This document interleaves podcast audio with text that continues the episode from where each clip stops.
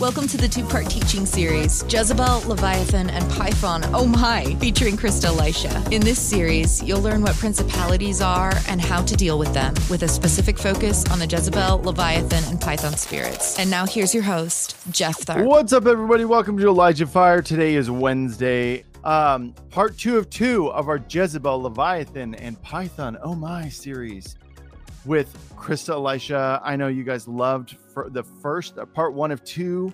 Lot of great teaching on what a principality even is. And so we're going to be jumping into uh, how to identify a Jezebel spirit, a Leviathan spirit, a Python spirit, why we even call them spirits when we were just talking about principalities. Pretty self explanatory to many, but we'll talk about that uh, today and much, much more. Um, it's going to be a great episode. I'm really looking forward to this. A lot of spiritual warfare leading up to this. So that means it's going to be good. You know what I'm saying? So, um, if you're listening on Spotify, go ahead and follow us at Elijah Fire Podcast. It'll really help us out. Uh, and then rate us in the app. Domo arigato. Uh, that's Japanese for all you people. Um, fun fact I took Japanese in high school for two years don't really remember a whole lot. I can recognize Japanese though. So if I hear people talking, I'm like, that's Japanese. I know it. My wife and I are also big fans of Japanese culture. Um, a lot of different Jap- like I, I love samurai films, Akira Kurosawa samurai films, love them. Uh, so um, yeah, fun little fact. Um, all right, I think that's it. Uh, my guest today, she's a really gifted teacher. Is she not? Everybody show some love to her. How amazing a teacher she is uh, in the chat because she really is gifted in this. She's also the founder of Arise Kingdom Ministries. Let's give it up for my guest today, rounding out part two of two of this amazing series. Let's give it up for my guest today, Christa Elisha.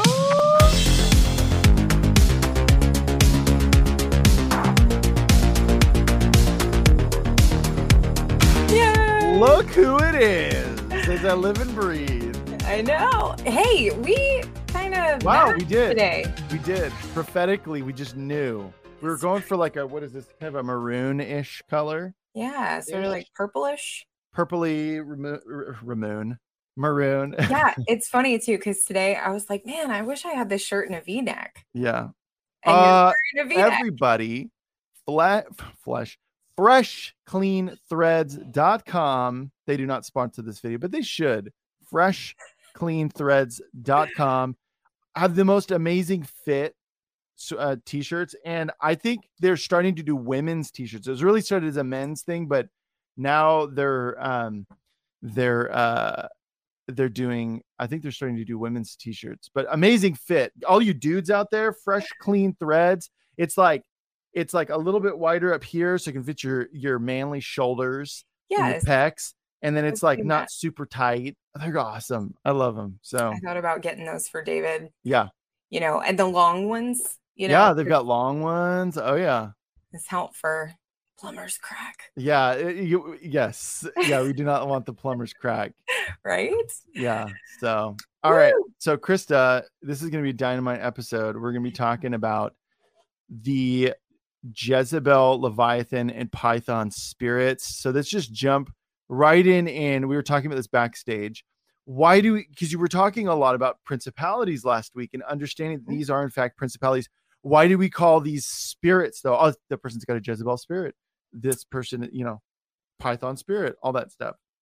Yeah. So why do we call them spirits? Because that's what they are. They're mm-hmm. disembodied spirits. So they're fallen angels and um, they're eternal beings. So um, the there's this we all know that there are different planes to reality right? So there's mm-hmm. the natural realm and then there's the spiritual realm. And we are not just physical beings or natural beings or just flesh right? Like we're actually spiritual beings that are having a human experience or a natural experience in the flesh.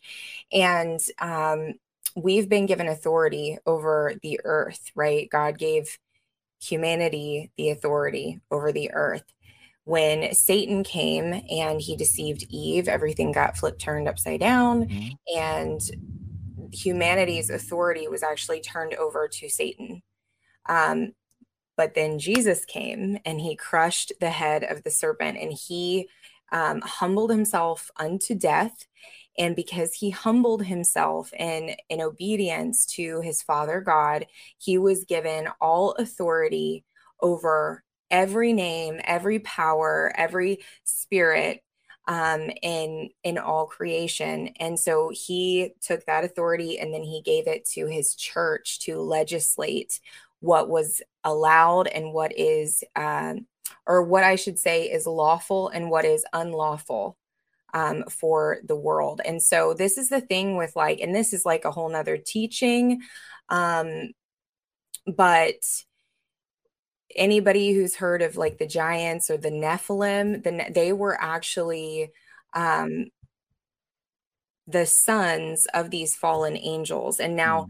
it is it is my personal belief that demonic spirits seek out human hosts because they are seeking to usurp our authority on the earth to have their purposes fulfilled. Okay, now get a load of this. If we really want to like just dip our toe into crazy town USA, good good crazy town USA. We've been there. Um you and I have talked about this um not on the show ever but just in you know throughout our time of knowing each other about how powerful our words are and Satan and demons cannot create things they can only repurpose things Right. There's been a lot of science that has backed up the power over words, right? I talk about this a lot, but the power of our words, speaking something out, is a powerful thing. I'm dumb. I'm stupid. Nobody likes me. Or I'm the righteousness of God in Christ. Those who the Son has set free are free indeed. Those types of words have power and yeah. depends on what we're aligning with. Could it be? I'm just posing a question. Could it be that the reason why Satan and demons know this better than we do, how powerful our words are and how powerful things are that we speak. So when Sa- Satan's sitting there and he's whispering something in your ear and you finally cave to it and say, I am an idiot, nobody likes me. You've done exactly what Satan needed you to do. Do we fully understand what's happening in the spirit? No, not always.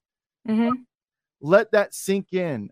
That's why it is so important to be mindful of what you say. Okay. And again, when you really start thinking about that, it's like, whoa, dude, like, hang on a second.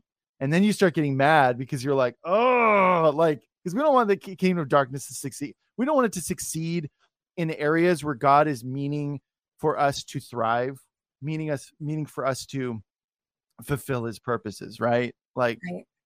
so that's like, nailed it. I mean, you nailed it. And like, even so, after really digging into this lesson, there's like no way that I'm going to be able to do like an exhaustive teaching on this um, just on this broadcast. So I'm actually planning on doing like a master class in EMM, um, you know, our mentoring group.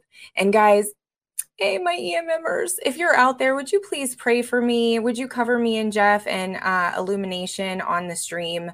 Uh, during this message because I really believe that it's going to be powerful. And so, if you guys could be my ministry team in the comments, that would be awesome. Yeah. Okay. Um, so, so, but digging so, into this, sorry, yeah, but digging into this, it is all about the breath. It's about the ruach, right? Mm-hmm. So, God, when He created uh, Adam, He breathed a living soul into him, a nefesh.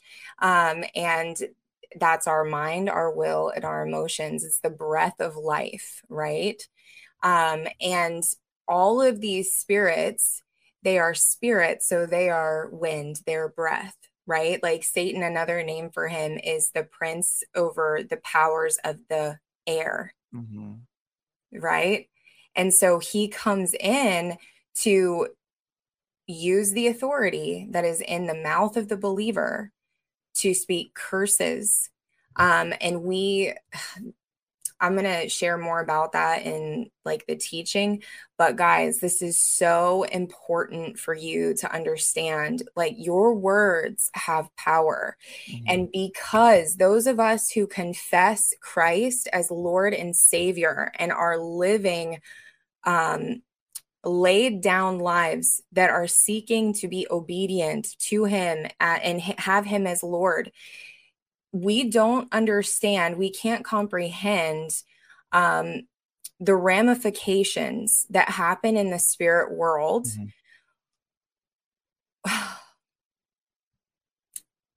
on the words that we speak unless we understand that God's government has actually been placed on us to carry and legislate. Mm. Right. And when we legislate God's government, what do we use? We use the decree. Right. It's a decree.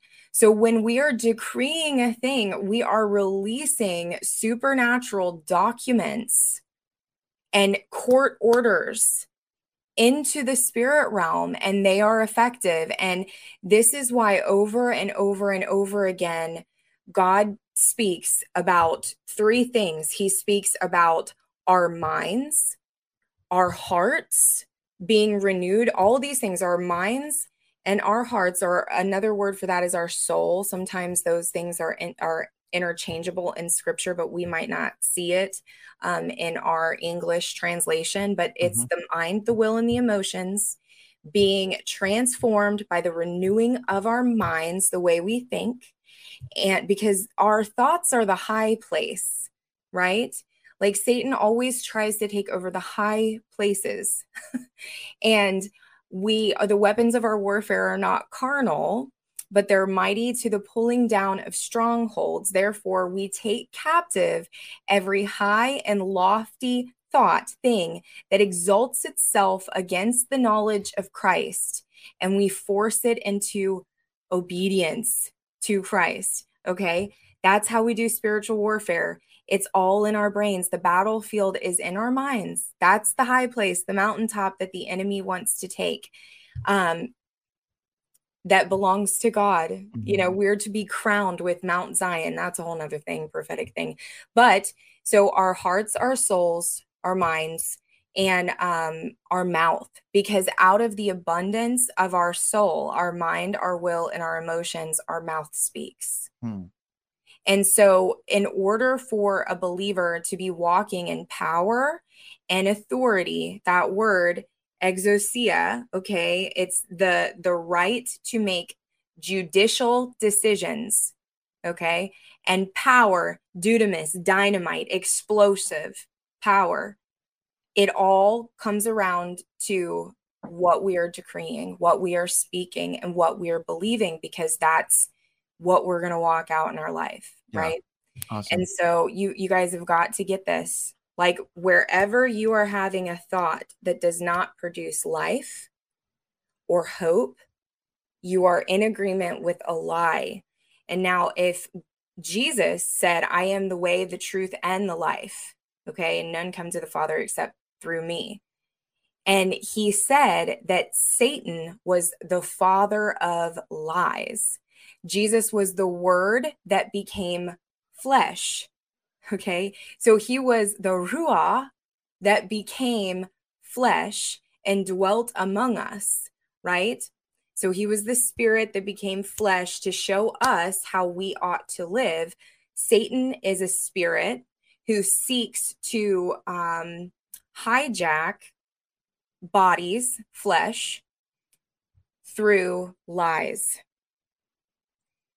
So, wherever there is a lie, there is an opportunity for oppression and um, demonic influence in the life of a believer. And that's why everybody needs deliverance. Hmm. Everybody. Come on. That's it. Right? So, so that's with the whole thing with demonic possession, you know, um, yes, it's because that's the counterfeit for the Holy Spirit living on the inside of a person. And so we mm-hmm. are all gates and doors. And we can see, guys, like we live in this cosmic battle between, you know, the kingdom of heaven and the kingdom of darkness. What's really interesting, guys, is that um, the words in in scripture and in the Hebrew understanding, light actually um, means revelation knowledge and understanding. Okay. It actually means truth because it's like when you have an epiphany, oh, oh my gosh, everything suddenly makes sense, right? Yeah. In the cartoons, everything... the light bulb goes off. Yes. Know? Yeah. So, but darkness actually means ignorance or to be blind or deaf and dumb, right? And so the nature of deception is that we don't know that we're deceived, right? right. We're we're yep. deaf and dumb to it. Yeah. So that's why it's so important, guys, that we have community around us that love us, that believe the best about us, that will actually, and, and why it's important to have a relationship one on one with somebody that you recognize as a spiritual leader and mentor or person who disciples you, right? Because you talk about the stuff that's going on in your life. And if you're struggling, you open up the word of God and your mind becomes renewed. You can see the truth in the word, right? And as we weigh ourselves in the word of God and we repent, meaning we change the way we think and we come out of agreement with the way that we've always done things, right? As Jesus and his character, his nature, and his heart is revealed to us in the word, then we can, are then conformed to his image and we walk we can walk in greater levels of that power and authority because like i said in the last episode you only have um, the right to judge in others what you have already judged in yourself hmm. right so um we can't like we don't judge sinners. We don't judge people. That is Jesus's job, okay, to judge people. Our job is to judge the things in people and the spiritual entities that manipulate them into the behavior that they're operating in that is causing harm. Hmm. We have a right to judge that. Um, and then pray for those people to come into repentance. Hmm right? But first, we have to be looking at that stuff in ourselves. Absolutely. Otherwise, we will come under spiritual attack. Yeah. Right. So, no finger wagging. Yeah. Yeah. None of that. None um, of that. So, my question before we jump into, I guess, the telltale signs of these different spirits or principalities um, something that I've always wanted to know is, um, and and maybe this is a part of the whole thing, but I think it might be good on the onset to talk about this. Is is can more than one person be subject to one of these spirits, and why or why not? Oh yes, you can absolutely be subject to these spirits, like all of us can, even mm-hmm. even high level leaders in the body of Christ. Yes. You want to know why? Because yeah, they, so they're looking for human, specifically people within the world, to be in agreement with their mindset. Okay. So that they can delay their final judgment. So they are seeking flesh. They're seeking the, the, the princes of this world, which is mankind, right? The son mm-hmm. of man or son of men to um, usurp their authority and to um, to delay Christ's coming. So um, they will project their because they they don't have a physical body, right?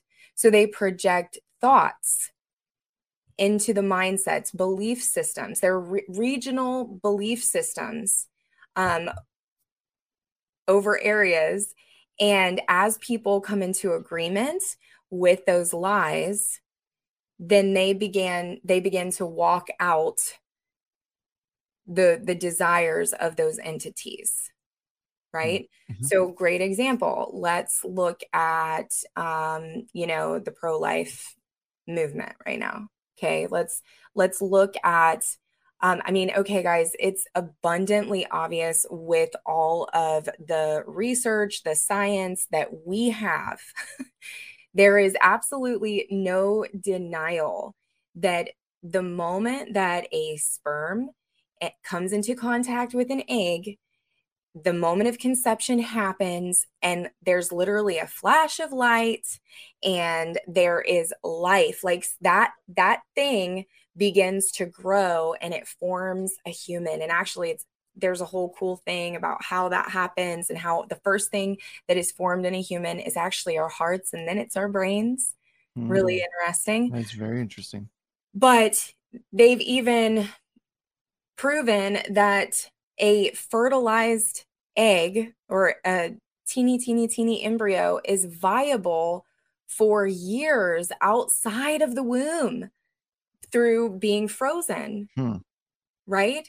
And so actually the the debate that won um, or that got the overturn of Roe v. Wade, the lawyer ended it um, it was a girl who had actually, she was a frozen embryo that was um, 20 years old and had been adopted out of cryo, you know, a frozen state and implanted into um, her carrier's womb, her mother's womb. And after 20 years of being frozen, she survived and was one of the oldest viable frozen embryos. Wow. And the lawyer, she actually went before the Supreme Court to testify that her life was viable outside of the womb for 19 years. And yeah. the attorney's phrase said, a person's a person, no matter how small, no matter what side the uterine wall. Hmm. So we know this. Mm-hmm. And the pro choice movement, they also know this. But there are lies that they believe justifies the sacrifice of these unborn babies. See, now when you understand the truth about how humans are a blessing from God, how no child is is unwanted even if a pregnancy is not wanted or expected, and you know the science behind how ending a pregnancy prematurely will actually kill a person um, it, it actually decreases their their life expectancy it all these different things see like if you know all of that you you can't deny that it's not healthcare it's not beneficial but these people believe lies mm-hmm. And it's because of these spirits, because everything in the spirit world operates through blood. Which actually leads me into my first point on the teaching, which is, you know, I want you guys to know first and foremost, like, one, you have authority you have the authority of Jesus, not because of your own merit, but because of his blood, because he came and he crushed the head of the serpent when he went to the cross. It's so interesting. I, I believe um, that where Jesus was actually crucified was the same place where David took Goliath's head. Hmm right? And he took his head by using fi- a smooth stone. And stones, rocks always represent truth. So we bring down d- giants, and Satan falls like lightning when we get deliverance. When we bring down the strongholds and the lies that we believe, the whole region can be open to receive the gospel and receive the truth. So you have authority because of the blood of Jesus. I thought it was so fascinating. Um, I went to this one verse. It says the the the life force is in the blood. Oh yeah. But it's like, oh my gosh, it's so much but so it's Leviticus 17 11. It says, For the life, the, the or the animal's soul is in the blood, and I have given it for you upon the altar to make atonement for your souls. For it is the blood that makes atonement by reason of the life which it represents. So this is so powerful, guys. It it literally means that the blood of Jesus It atones for the sins, for the wounds, for the works of darkness in our souls, in our mind, our will, and our emotions. And when we receive his blood through communion, right? And through intimacy and by faith, not our works, but by faith, then his very life, his deity, his perfection, his appetites, his longings, his thoughts, his will, his emotions, his innocence, and his perfect spiritual genetics are imparted into our soul for the remission of our sins or the total removal of our sin and all the sin that's been done to us. That is so powerful and it's in the blood. So when we take communion, when we plead the blood of Jesus, whenever we are going into the spirit world through um, by eh, using our judicial authority and we are decreeing that it's by the blood, that is what we are releasing. Hmm. It is the very essence and nature of everything that Jesus is for every single soul. And when we receive the bread, right, in communion, that is for our bodies. So when we take communion, and this is powerful, so taking communion every day is very important and is a is an amazing tool to help us walk into greater levels of deliverance and freedom. But when we take his body or the bread, it's for our physical healing. Hmm. So the blood is for our souls and the bread is for our bodies. And I thought this was so powerful. I found out the word drink, like when we drink his blood, right, in communion, uh-huh. take it in. In the Greek, it's the word pino, and it means to receive into the soul what serves to refresh, strengthen, or nourish unto life eternal. Hmm. How mind blowing is that? I was like, no way. This is crazy. That's the Greek to receive into the soul. And so we just take him in. We we drink him in through through worship, through prayer, through intimacy with Jesus. It's all about intimacy with Jesus, guys. It's all about relationship with Jesus. It's nothing that you can do to earn. You can't shout down demons or shout out demons. You can't cast demons out um, operating from the same kingdom that they operate from. Deliverance is a work of compassion and of love, and it only belongs to, to believers. It is the children's bread. That's another thing is that it's the children's bread. So the blood of Jesus, his finished work on the cross, and the authority that he has imparted to us because of the blood, that is what overcomes all the works of Satan. And those are the weapons of your warfare, you know, and the armor of God, the sword of truth, which is the word, your shield of faith, right? Your helmet of salvation, meaning your mind is protected from lies. Okay, guys, like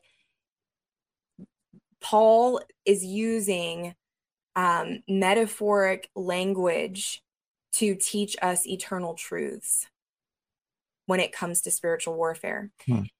And so I also just feel to say you you need to know that deliverance isn't I believe an ongoing process because life is an ongoing process. Right. And there's something that, you know, for me, I've said um, the only thing that is subject to revision is my perception of the truth. Mm-hmm. Jesus is constantly blowing my mind with his truth. There are constantly things that, you know, and this is why when I read the word, when I pray, I am always asking Jesus, number one, I'm inviting Holy Spirit, Holy Spirit, will you come and reveal your mysteries? Will you reveal your secrets to me? Will you show me your eternal truth? And so that I can understand it and walk it out. And and as you just do that and you will naturally go through deliverance the more you are seeking out becoming more like Jesus. Thanks for listening. The Elijah Fire podcast is made possible by donations like yours. To become a partner, visit elijahfire.com slash give. And that's the truth, guys. Um, so as we come out of agreement with the enemy and we are consistently coming into agreement with the word of God, we naturally walk out inner healing and deliverance. Yeah. So, the big thing in what I'm going to get into today is I'm going to give you just some signs and some symptoms or symptoms of the manifestation of these spirits. Um, and your job, I'm going to do a corporate prayer at the end, okay? Your job specifically, if there is anything that relates to you, I want you to write it down okay? And this is your homework. This is this is something that we do in emm this is your assignment to go deeper. So a lesson reflection if you will. Write down what stands out to you as something that you have found yourself operating in or stuck in okay? And then at the end when we do the prayer you're going to have an opportunity to um, use your the power of proclamation of decree in the courts of heaven to come out of agreement to divorce send a bill of divorce mm-hmm. to these principalities okay and remarry yourself to the truth jesus and then you will have authority to ask the Father, who is the judge, to release his fiery judgments on all the ways that these things are working in your life right? Because fire is for the is for purification. Amen. Water is for the remission of sins. The baptism water the remission of sins. Baptism of fire is for purity is to look like him and to be a witness. Because you can't be a good witness if you don't look like jesus that's right. Right. And That's then it. to be like some of you guys, you have been struggling with the same things over and over and over and over again in vicious cycles. And you've been asking God, why can't I get free from this? Why can't I get free from this? It's it's not in the fruit that is being manifest through these cycles, guys. It's in the root. You have to go back to the root. Where was the lie implanted? Mm-hmm. Where did you come into agreement with the lie? And it takes the Holy Spirit, who is the gardener, right, of our hearts, to come reveal the root so that we can come out of agreement with it and replace it with the truth. And that's why this is a process. This is something I've been saved for 10 years. I can honestly say that it's been within the last two years that I have experienced overwhelming victory mm. um, in my life where I am not experiencing any kind of um, a, like heavily oppressive spiritual warfare. I still experience some stuff, but it's nowhere like it used to be where I would be literally like out of commission wow. because of the spiritual warfare that yeah. would come on me, especially when I was going into re- regions to, with the proclamation of the gospel. Um, you know, because the enemy doesn't like that stuff. Right. So, yeah. and thank God for his grace that's on us. He protects his anointed. Amen. But, you know, even here recently, guys, I had to come out of agreement with the lie that if I am trying to do the right thing and follow the voice of God, that my children will be in danger. Wow. Yeah. And and that's just a recent thing and that was because that that root and look, once you deal with the root, the cycle will never come up again. Hmm. Okay? Because it's dealt with. So from the moment that I um came out of agreement with all the uh symptoms or the signs of Jezebel, n- no longer did anybody accuse me of being Jezebel. Hmm. Right. When I come out of agreement with the spirit of fear, no longer do I go through situations that cause me overwhelming fear and try to stop me from moving forward. Hmm. Um, so you'll notice that as you come out of agreement with these things, then they have no power over you anymore. And so, and they know that. So they stop manifesting themselves. And I, the other thing that I will say here, guys, and this is one that I'm not really going to talk about in this this session, is the religious spirit. It's the Pharisaical spirit. Okay. Yeah.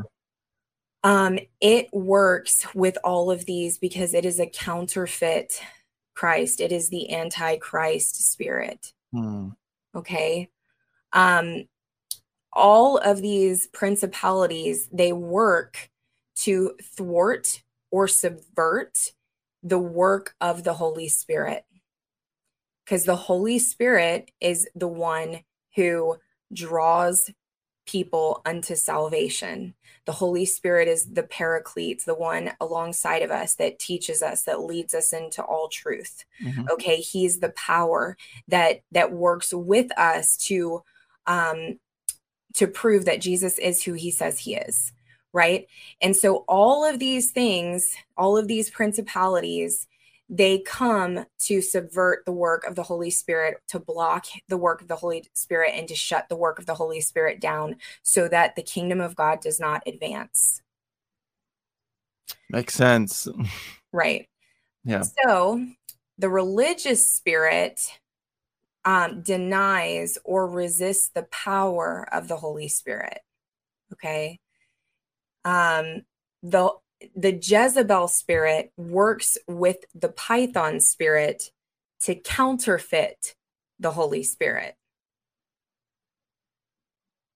And the Leviathan spirit seeks to um, kill the move of the Holy Spirit by causing division among the people who are hosting the Holy Spirit. Okay. Okay. So Jezebel is the one I like to call the Wicked Witch of the West. She's the Make, wicked, wicked makes witch. sense. Yeah. Yes. So I got my giant water bottle here. Yeah. Which is so funny because I always think so God speaks to me and like I'm very theatrical and what? yes. and I love movies. Yeah. And um, so it was so funny. He was actually showing me before the broadcast today. Um, I had a vision and I, I was seeing myself washing dishes. And I knew that the dishes represented souls and that the water was his spirit and the word. It was the teaching of the word that was going to come and it was going to cleanse out people's souls today. Um, and then I was reminded of uh, the Wizard of Oz mm-hmm. when the Wicked Witch is she gets melted because Dorothy throws a bucket of water on her that uh-huh. they were uh-huh. using to clean the floors. What yeah. a world! What a world! Uh, so um, I'm melting. I'm melting. So yeah, take uh, that, witch. call me Dorothy Gale because some wickedy witchcraft is getting ready to get broken off of some folks. Yeah, we're gonna yeet that out of here, people. There we go. Okay, anyways. so I'm gonna read you guys the verse from Revelation 2 19 through 29. And you guys should write this down if you have um, paper with you. And this is actually Jesus. It's the revelation of John, John seeing Jesus in his glory and the revelation of who he is, a savior of the world. Okay. Hold on. Let's actually pull it up. I'll That's just pull it up and do a screen share. So it's Revelation 19, two, no, chapter 2, 2, verse 19, 19 through 29. 29. What translation? I'm using the Passion Translation. The Passion. Mm-hmm. Here we go. I'm pulling it up It's going down in Chinatown, everybody. Hang so, on. Wait, wait, wait, wait, wait, wait, wait. Christa, wait. This is important. We need to do this way. Okay. All right. All right. So I know all that you've done for me. He's talking to the church, okay? I know all that you've done for me your love and faith, your ministry, and steadfast perseverance. In fact, you now excel in these virtues even more than at first. But I have this against you. You are forgiving, or other translations say tolerating that woman Jezebel, who calls herself a prophetess and is seducing my loving servants. She is teaching that it is permissible to indulge in sexual immorality and to eat food sacrificed to idols. I have waited for her to repent from her vile immorality but she willingly refuses to do so. Now I will lay her low with terrible distress. So in the Aramaic, it says, I will strike her with disease and lay her in a coffin. Whoa. Mm, yeah. Along with all her idolatrous partners, if they do not repent, if they don't change the way they think about what they're doing and turn back to God and his ways and I will strike down her children slash followers. In other translation, it says children, okay? Because she begets after her own kind with a deadly plague. Then all the congregations will realize that I am the one who thoroughly searches the most secret thoughts and the innermost being. I will give to each one what their works deserve. But to the rest of you in Thyatira, who don't adhere to the teachings of Jezebel and have not been initiated into deep satanic secrets, I say to you, without laying um, undue burden upon you, cling tightly to all that you have until I appear. To everyone who is victorious and continues to do my works to the very end, I will give you authority over the nations to shepherd them with a royal scepter, other translations say, or with an iron rod, meaning an hmm. unbreakable authority. And the rebellious will be shattered as clay pots. Now, remember, guys, in uh, the Old Testament, it says that rebellion is as the sin of witchcraft, right? right? Okay, so even as I also received authority from the presence of my Father, I will give the morning star to the one who experiences victory. So the one whose heart is open, let him listen carefully to what the Spirit is presently saying to all the churches. Okay, so guys, you cannot go to war or have a spiritual battle that you will not also receive a reward for. Okay, King David, great example. When he went to war against Goliath, he was going with a proper heart motivation, right? He wasn't mm-hmm. doing it to receive a reward. He was doing it because of a righteous anger that rose up in him against this demon giant. Okay. And, but he received a reward. He actually received the right to be adopted into the royal family. Hmm. He was given Saul's daughter, Michal, remember, as his mm-hmm. wife. Yep. And then he met Jonathan, who was Saul's son, and he became best friends with Jonathan. So he received a reward. So your reward in becoming victorious over Jezebel is this. You as you learn to submit to God without compromising to the sinful culture around you, Jesus, the morning star, will give you the wisdom and revelation necessary to have authority over people groups with the intent to shepherd them with authority. Eh, that iron rod, the, the scepter, it, it's a prophetic picture of the right to lead, teach, and correct in the ways of righteousness. And you can only teach people what you sell what you're you yourself are a student of. Right. Right? So if you're not walking in righteousness you can't teach people how to walk in righteousness. And, and i just want to say this too righteousness is much more than an outward behavior modification. It is an inward heart transformation. That's why our thoughts have to come into alignment with the word of god. And it, it can't be uh, white knuckling it and and being hypocrites or being fake Okay. It, it has to become part of who we are. And and I also believe that as you um with all of these things, you have to understand that this side of the cross, everything is relational. It's not religious. The greatest gifts that God will ever give you is one going to be Jesus. He is the morning star. Okay.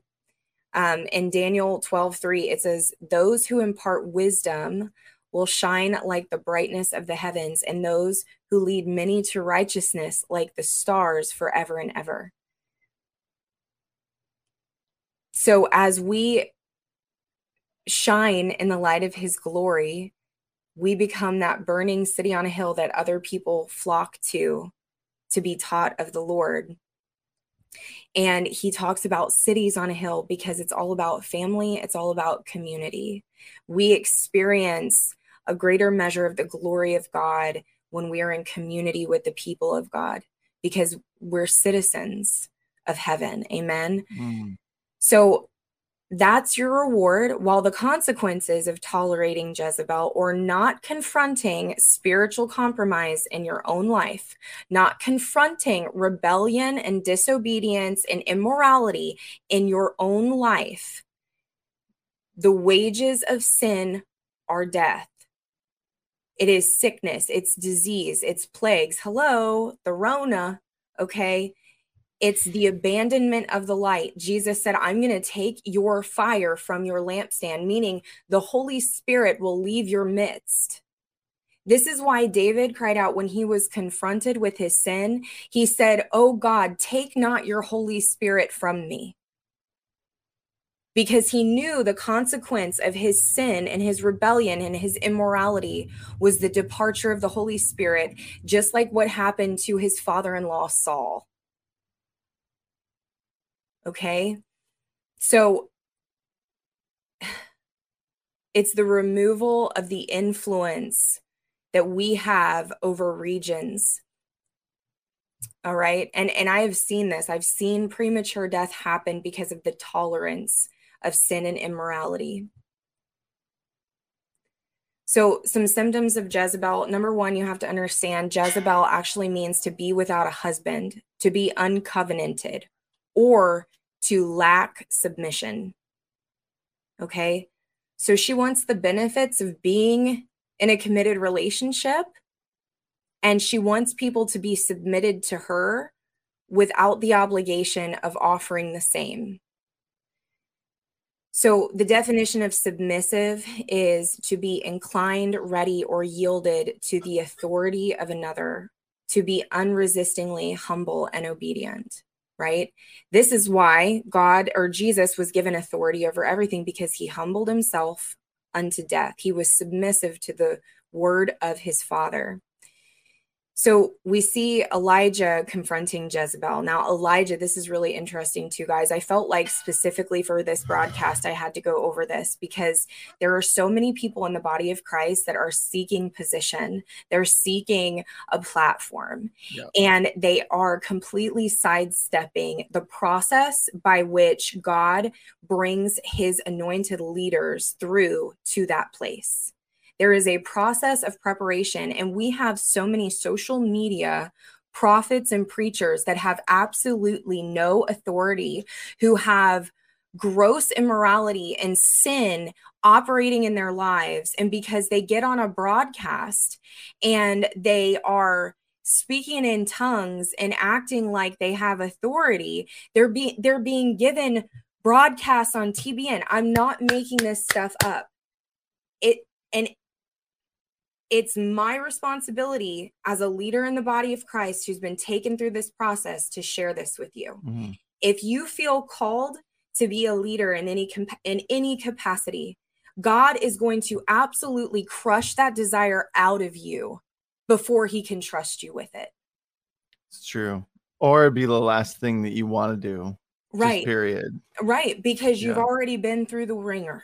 Mm-hmm. You know the cost. There is a cost mm-hmm. to the it's to not glamorous kind of no it, it's not it's funny you were saying that because kelsey and i were talking about this afterwards after the show yesterday about how leadership is not something that it's not this glamorous thing at all mm-hmm. like I, am very reluctant, even though I am a, a natural leader, I am called to leadership.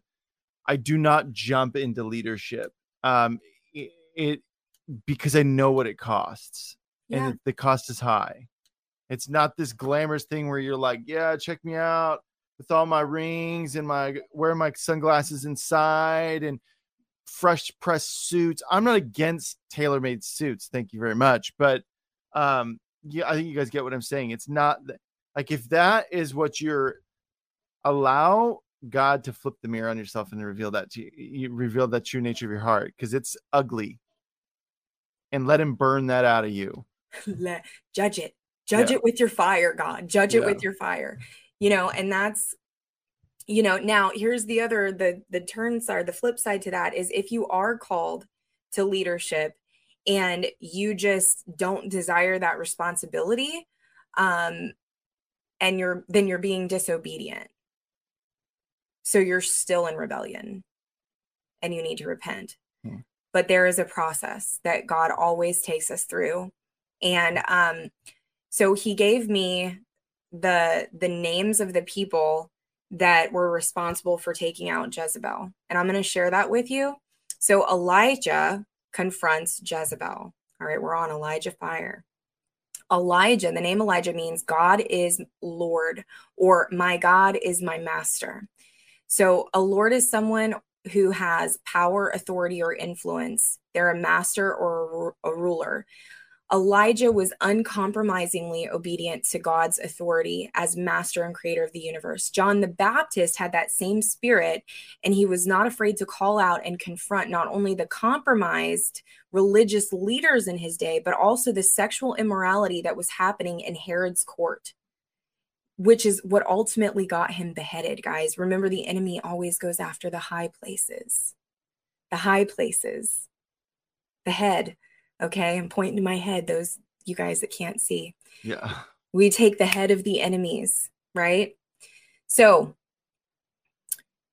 then there is the double portion of Elijah, which rests on Elisha. Elisha means my God is salvation. Okay. That word salvation means, or sozo in the Greek, it means to be preserved, rescued, and delivered from all the works of the enemy, from sin and its consequences, which are sickness, death, harm, ruin, and loss. Then, so Elisha, after he received the mantle of, Eli- of, of Elijah, he took a double portion, meaning that Elisha received that double portion of fiery, uncompromised obedience and faithfulness to God that is hard. That is hard to walk a life with uh, to walk to live a life of uncompromised faithfulness to God. And Elisha ultimately fulfilled Elijah, who he served, fulfilled his mission, which was to take out Ahab and Jezebel. Now, Jehu was the one that Elisha anointed to go confront Jezebel, and Jehu means Lord or Master. So we see that Jehu, and we see later that Jehu didn't even have to touch her. He actually looked at her eunuchs. He called up to her eunuchs and said, mm-hmm. Who is with me?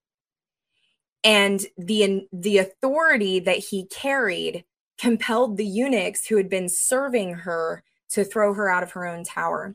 So there's a progression here, guys. There's a spiritual protocol for those given the reward of leadership here.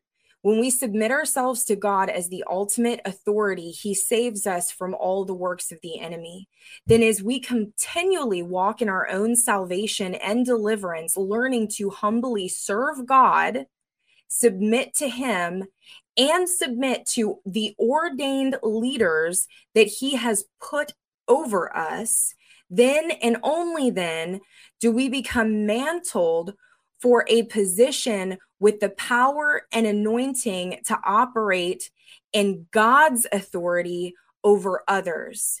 Any other way is unlawful.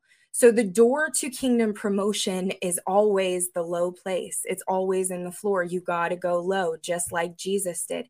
He humbled himself to the authority of his Father to the point of death. And this is why he's been exalted over every power and authority in heaven, the earth, and under the earth. Okay, guys?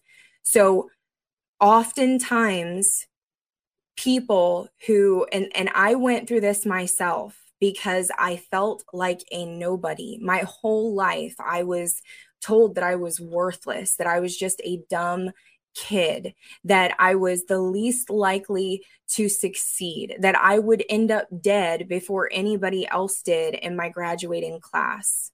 Okay. Like I was actually told these things. All right. And I mm-hmm. believed them. And then when Jesus came into my life and he showed me by giving me freedom that I my life actually meant something. I and I knew he was calling me to leadership because I've always been a natural leader, whether I was a dark leader or, you know, leader in the body of Christ. Um, even as a kid and even now it's crazy. You'll watch kids follow me around in meetings like i'm mother goose. It's the weirdest it's just been on my life my mm-hmm. whole life. But when i received that i started to step into um, self promotion because i needed validation that i was mm-hmm. important right? And i sought it in ways that were unlawful and the Lord had to show me these things, and I had to ask Him to come and, and judge the sin in my own life. And I had to come into agreement with His word, and I had to come into agreement with His process. And by the time, literally the week before my one video went viral that everybody, like, you know, was introduced to me through, the conversation that I had with the Lord on the road where I had still not became the leader that he had prophesied over me, right? Um, my conversation with him was, Jesus, I love you. And I am totally satisfied here being submitted to you and walking in intimacy with you. I'm satisfied with my lot in life. I don't want anything more than what you've given me. And I'm grateful for what I have. But God, I have these words that you've spoken over me. And I don't want to not pursue these promises if they are in your heart for me to have. And so be it unto me, Lord, as you have said. And will you show me the next step that I can take to begin to walk out these prophecies? Or will you show me that it's I should just sit them on a shelf and and wait a little longer? Literally the very next week I'm walking on the same road and I have that encounter with God. Right? Mm-hmm. And and so that is important, you know. Um I had I had to learn to submit myself to godly leadership. Actually, I had to learn to submit myself to wounded leaders that hurt my feelings, that um, did not honor me, did not honor the gift of God that I was carrying, guys. Like, and I had to do that because I'm I'm called to minister to leaders, right? I had to be trusted with the hearts of wounded leaders in order to one, understand myself when I would go through things, but also to be able to rally and encourage and impart healing to the leaders that God was going to call me to speak into and to train up. Right. Mm-hmm. And so, this whole idea of like, I can only submit to leadership that is perfect is a lie from the pit of hell. Farce, yeah. It's because nobody is perfect. Right. And that is an excuse that we um, give ourselves that's built on a foundation of spiritual pride because we're afraid of being hurt. So Jezebel refuses to submit to authority. She seeks positions of power and leadership and authority unlawfully.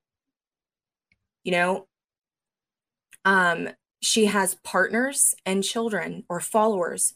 So she claims to be a prophetess. She believes she is the only one who hears from god. She's the only one who is 100% correct when it comes to spiritual things. She uses language like god said in order to get her way. See the whole thing about jezebel is domination control, mm-hmm.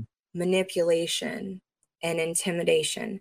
It's it's all about a heart posture that wants to dominate or control and that control is actually the it's the it's a manifestation of the spirit of fear and pride. Help Elijah Fire continue to make an impact around the world. All donations go toward making Elijah Fire and the Elijah Fire podcast possible. Visit ElijahFire.com slash give and become a partner today. When we don't believe that God is going to take care of us, then we have to become our own God and we have to take care of ourselves. And so manipulation becomes commonplace, right? Um, so you have to deal with Jezebel in the infancy stage. Otherwise, she will grow up and turn into Athaliah. Now, Jezebel's daughter Athaliah was more evil evil than Jezebel was. Yeah, she, she murdered was. she murdered all of her she, she murdered all of her sons and she murdered all of her grandchildren so that she could have control over the throne. Mm-hmm. That's nasty. Okay. What we're dealing with right now in regards to this um, pro um, choice stuff right now, which is not, it's death. It, it, we're dealing with Jezebel in her full maturity as Athaliah. Hmm. Okay, that's what we're dealing with. Um, so she produces after her own kind meaning she will reinforce her ungodly beliefs and behaviors in those who are close to her. Now, I believe that she is this the spirit that is behind narcissism is Jezebel. Okay. So you've got to deal with her while she's still little, while she's immature, while they're new believers in the church because deliverance is the children's bread. So you have I'm speaking about new believers. You have to deal with this stuff while they're in their beginning walk with the Lord, or these it will manifest more and more of itself to really get a, a hold on the person mm. um, so that it can can use them to cause harm to the body of christ. So um, for example there's a new believer in your congregation that's operating in this mindset. They're not submissive they're gossiping, they're manipulating, they're seeking a position of, a, of power or leadership or authority, and they've got no right to be there yet because they're not prepared, right? Um, and they're causing strife and divisions in the body of Christ we as leaders have to confront that behavior by addressing the person individually in love and with the word of God to correct them, to give them an opportunity to repent. If they don't repent and come into submission to God as the authority over their lives, then we have to we have the right to judge the sin in that person and we have the right to treat them like an unbeliever and separate them from the fellowship just like Paul did in First Corinthians with the man who was sleeping with his stepmother. We have that right. Now, the church has not operated in that. We have operated in a seeker sensitive, sensitive model, and we have, um, you know, all acted like we're holier than now. Mm-hmm. It's not become a place where we can receive one on one discipleship to come out of agreement with our sin struggles. And it has completely compromised the church. And that's why we're in the state that we're in right now. So um, just know that if you are part of my fellowship and this kind of stuff is happening, you're going to be confronted in love by a leader. And if you do not repent, you don't change your mind and come into submission to the lordship of Jesus as your master and the only one who has permission and authority um, to speak anything over your soul. If you don't come into his lordship, then we have the right to separate you from our fellowship as if you are an unbeliever. So there's that. She paint, she paints her her face when Jehu is on the way. She's putting her makeup on. It's not a girl that puts makeup on. That's not true. It's it's because she's an actor. Um, she wears a mask. In the Greek, the word is hypocrite. She acts like she's a Christian to fit in with the Christians, but behind the scenes, there's always hidden sin, hidden motivation. There's flattery, there's seduction, um, and she recruits people to herself because she wants validation and affirmation. Mm-hmm. Okay. Mm-hmm. She has eunuchs meaning she cuts off the power of those around her from the ability to use their spiritual gifts and reproduce the kingdom. She's idolatrous and adulteress. She was um, among God's chosen people in the house of Israel, mixing Jewish customs that were meant to worship God while also engaging in, in worship to Baal. This is important because if you read the book of the prophets in the Old Testament, you see that God said he was married to Israel, but she prostituted herself with other lovers. So, an idol is anything in our lives that we have to check with before we're obedient to God. So, Jezebel always needs an Ahab, right? She's married to Ahab. The name Ahab, it means merciful or compassionate. And so here's the thing we are mercy and compassion for those who are struggling with sin um, is needed for a season in order for God's loving kindness to bring them to repentance. But once that window closes, okay, the season of, of compassion closes, the person is unrepentant, they're in rebellion. They have not been responsive to God's grace.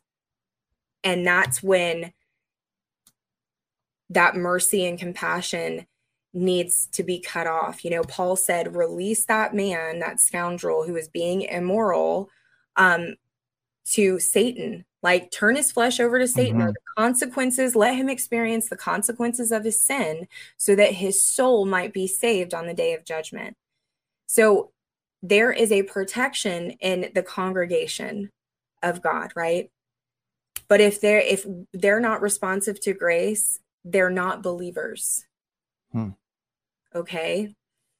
And and so we then it is our responsibility as believers to be listening to the Holy Spirit and how we are to respond to those kind of people that are coming in and out of our midst. Okay.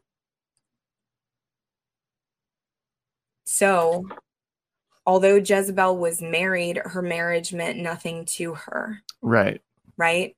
So, um, there was sexual immorality there's lust there's perversion. There all of those things are counterfeit for intimate knowledge unity and marriage bliss or um, and the joy and freedom found only in the safety of covenant right? That's the only place that we're really able to be free to be ourselves um, and to be safe because that that covenant love covers a multitude of sins and but it also calls us out of defilement hmm.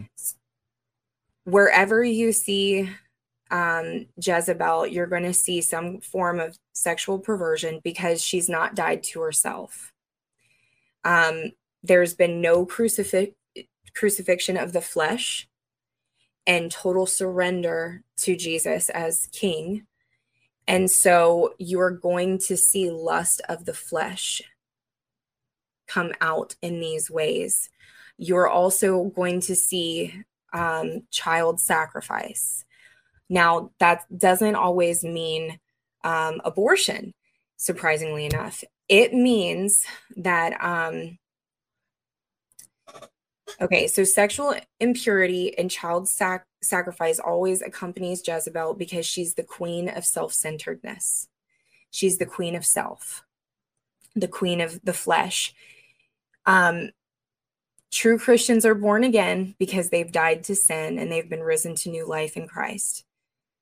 Um, they consistently crucify the lust of their flesh and their selfish desires and ambitions in order to live in obedience to God's will and to his spirit. So Jezebel lives only to satisfy herself and will sacrifice whoever stands in her way to do it. Okay. As said before, she wants pleasure without long term commitment or self sacrifice. So, whatever is in her way, and it can be a man or a woman, okay, because it's not gender specific. I've seen men operate in a spirit of Jezebel. Yeah, I've heard about that too. I've never seen someone personally, but I almost knowingly. married one. I almost wow. married one. So I have I'm going to talk about Jezebel more than I talk about any of the other stuff because I almost married a man that had Jezebel and I was an Ahab and I didn't know it. And I had actually just re um, recommitted my life to Jesus. I, I was terribly depressed and traumatized, and he came in as a counterfeit.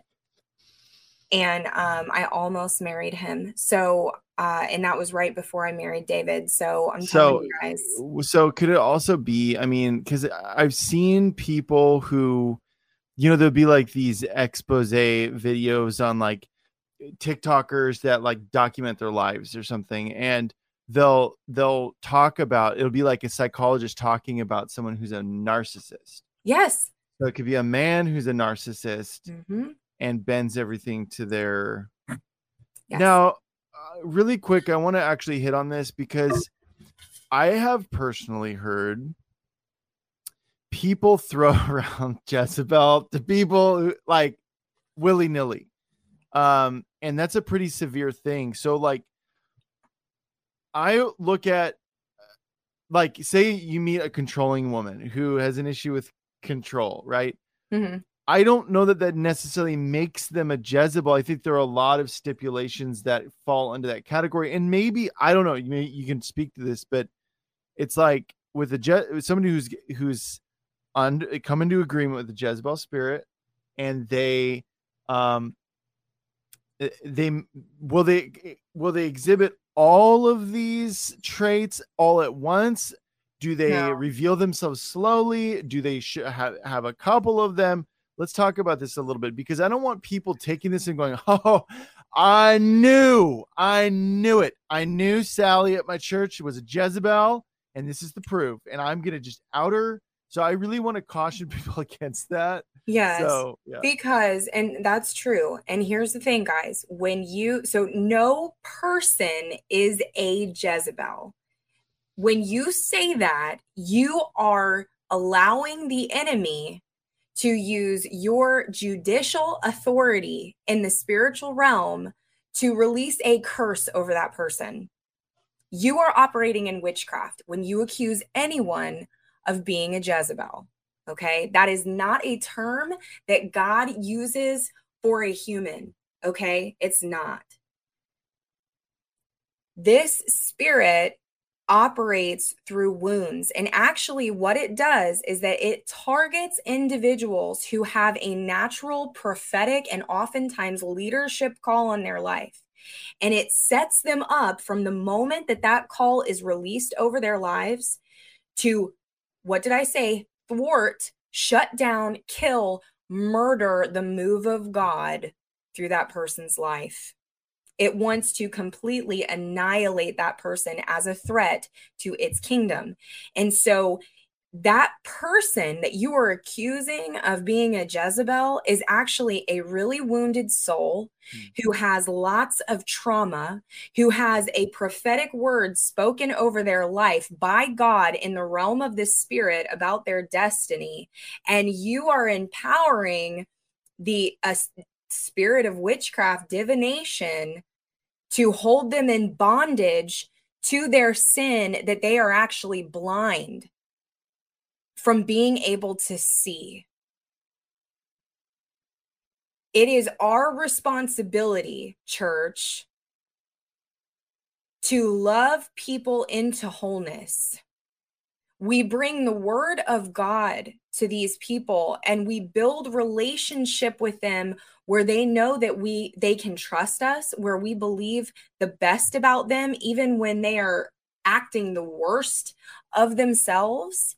And we stop and we take take a breath for a minute and we say okay god number 1 the, here are some questions that you need to ask yourself and you need to ask the lord before you go accusing people. Because we all know that satan is also known as the accuser of the brethren.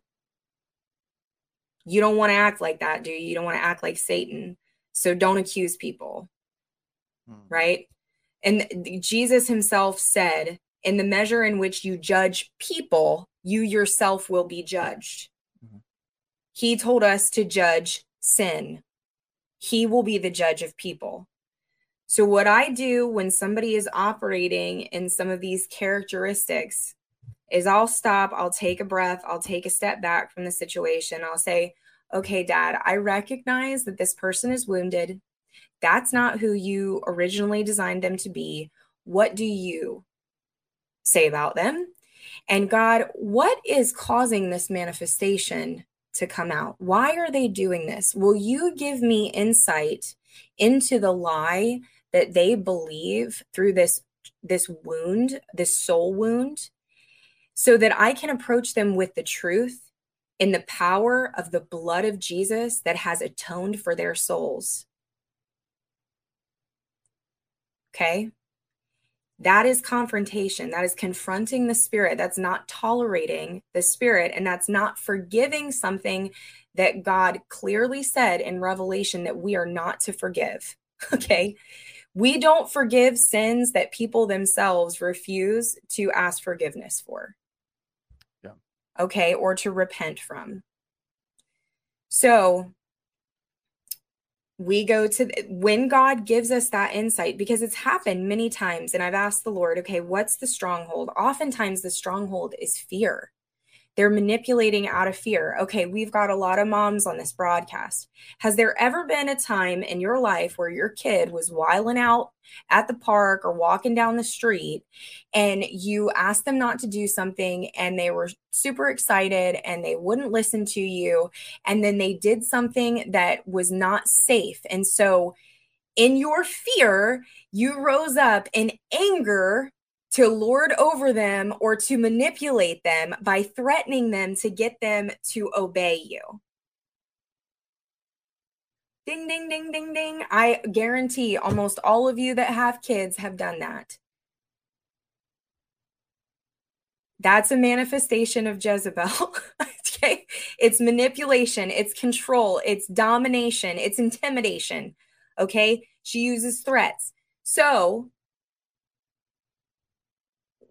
how do you respond to a person who's operating in fear? Well, one of the things is what are they afraid of? A lot of times, if they won't submit to leadership, it's because there's some kind of leadership abuse there.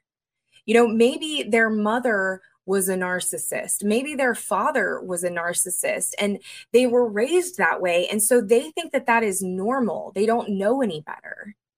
Right because we were created to emulate or to look like and act like, behave like whatever it is that we look at. We mirror whatever it is that we're looking at. And so, if, like, for me, you know, I was raised around a lot of mental illness. Okay. I was raised by second or third generation of people who were raised by narcissists. All right. And and because of that and the mental illness and you know low iq and all these things witchcraft curses all of that i grew up thinking that this kind of stuff was was normal. So i had to find out what normal was and that's one of the things when you bring people into kingdom community that is functioning healthy they see what family is really supposed to look like. They see how arguments and disagreements are supposed to look like, right? And so, no, so we ask God first, okay, are they even believers? Have they died to themselves and are they born again in Christ? If they're born again, then there is going to be a inherent desire in them to want to please God, right? That's the only way they can get deliverance anyway right? If they are not saved, the tool might be to introduce them to the gospel, right? Now, if they are saved, then you can pray, judge that thing in the spirit, right? We always handle things in the spirit first, then go to the person and say, Hey, you know, I love you so much. You know, I've noticed that some of this stuff going on in your life has actually been causing some breakdowns in your relationships, right? Like, you know, you know, we love you and, and I'm, I'm, I'm just wanting to ask, how's your heart? Are you, are you afraid of anything? What is causing you anxiety? You want to share your heart with me in regards to this situation and don't listen to the accusation, listen to their hurt, listen to the wound and minister to that. Yeah. Okay. So, going on from there, I want to So talk. I- Yeah, so I would say uh, let's because we're at like a minute 20, and I want to make sure that you have time to actually do the ministry time at the end. So Yeah. why don't you do me a favor and bullet point Leviathan and Python, and then you can go back. It, it, I, I don't know how your notes are organized, but if we could hit this is Leviathan, this is Python, and then I'm really curious how you you mentioned that Jezebel and Leviathan often work together. Is that what you said at the beginning of the? Yeah, so Yeah. they work they work together. So yeah, I want to hear about that. um here's the thing well python works together they all work together and this is crazy guys because the the the demonic kingdom understands unity more than the body of christ does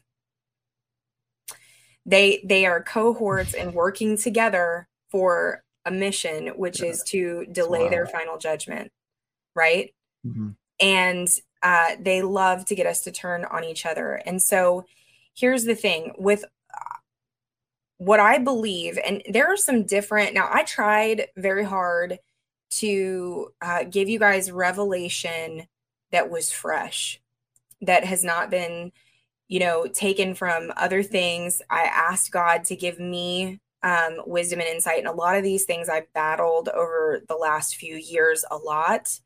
Um, and so I have my own understanding of some things. Now, what I personally believe is that Python is kind of like the guard dog to these two principalities, Jezebel and Leviathan. Okay.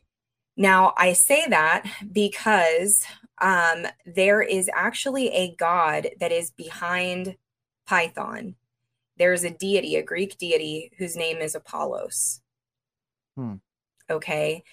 When you research Apollos, he is actually everything about him is a counterfeit Jesus. He is an antichrist spirit. Okay. And so I actually believe that Apollos and Leviathan are one and the same. Huh. And if I might be so bold as to say, because of some scripture references in regards to Leviathan or in regards to the dragon um, or the serpent, the fiery serpent, that is Satan.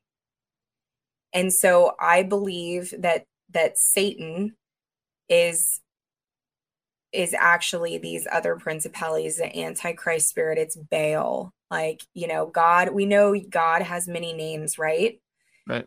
Satan likes to have other names because he wants to be God. hmm Okay. Um, and he he operates through um, our minds to defile our flesh. hmm So I'm going to talk about Python. Python is is is a false holy spirit. It's a, a spirit of divination. Okay, um, we see in Acts 16, um, Paul and Silas were in Philippi, and they come into contact with this chick who is a um, a, a fortune teller. Okay, so in this city, and, and people reading this story and you know those times would have understood this. Um, but apollos was a greek god who was over Philippi, one of the the pantheonic gods, because there were many of them, and um, he had a battle with a dragon or a giant serpent, who he took out, and supposedly the body of this serpent landed on in Philippi, okay? And there was a statue that was erected to honor this dragon, this serpent. And Apollos, then, in honor of this great beast who he defeated, um, decided to name his oracles or his, his prophets, prophetesses um, after this spirit, which was called uh, a python spirit, or uh, mm-hmm. they were called Pythias, and they were um, often temple prostitutes, they were fortune tellers, and they were oracles of the god Apollos. Okay. So we see in that story in Acts 16, I want to encourage you guys to read it. Paul and Silas are on their way to the house of prayer or the tabernacle, which isn't just prayer, it's 24 7 worship and intercession that is governmental over regions. So they're on their way to enter into the courts of heaven over the region. And all of a sudden, they start being followed by this uh, Pythia or priestess, okay, who um, starts saying, These men are servants from God. They're going to show us the way to salvation. Oh, yeah.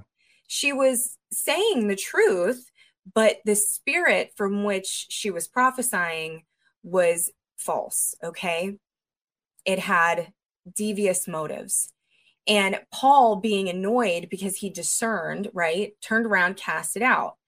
So her owners realized that they lost their ability to make money through her. They got terribly upset. They took hold of Paul and Silas, beat the snot out of them, and unlawfully threw them in prison. Okay. Um, there were all these accusa- accusations against them, um, and, like false accusations against them. And they were uh, labeled troublemakers and they said they're throwing our city into confusion and what right do they have to shove their jewish religion down our throats that's literally what they said okay and they were thrown in prison Paul and Silas, undaunted, they began to sing and and pray, and it was prophetic worship. Okay, it was prophetic on the breath. And as they prophetically worshiped God in the prison, there was an earthquake, um, and all the prison doors opened. We see the jailer try to commit suicide. Paul and Silas intervene, say, Don't do that.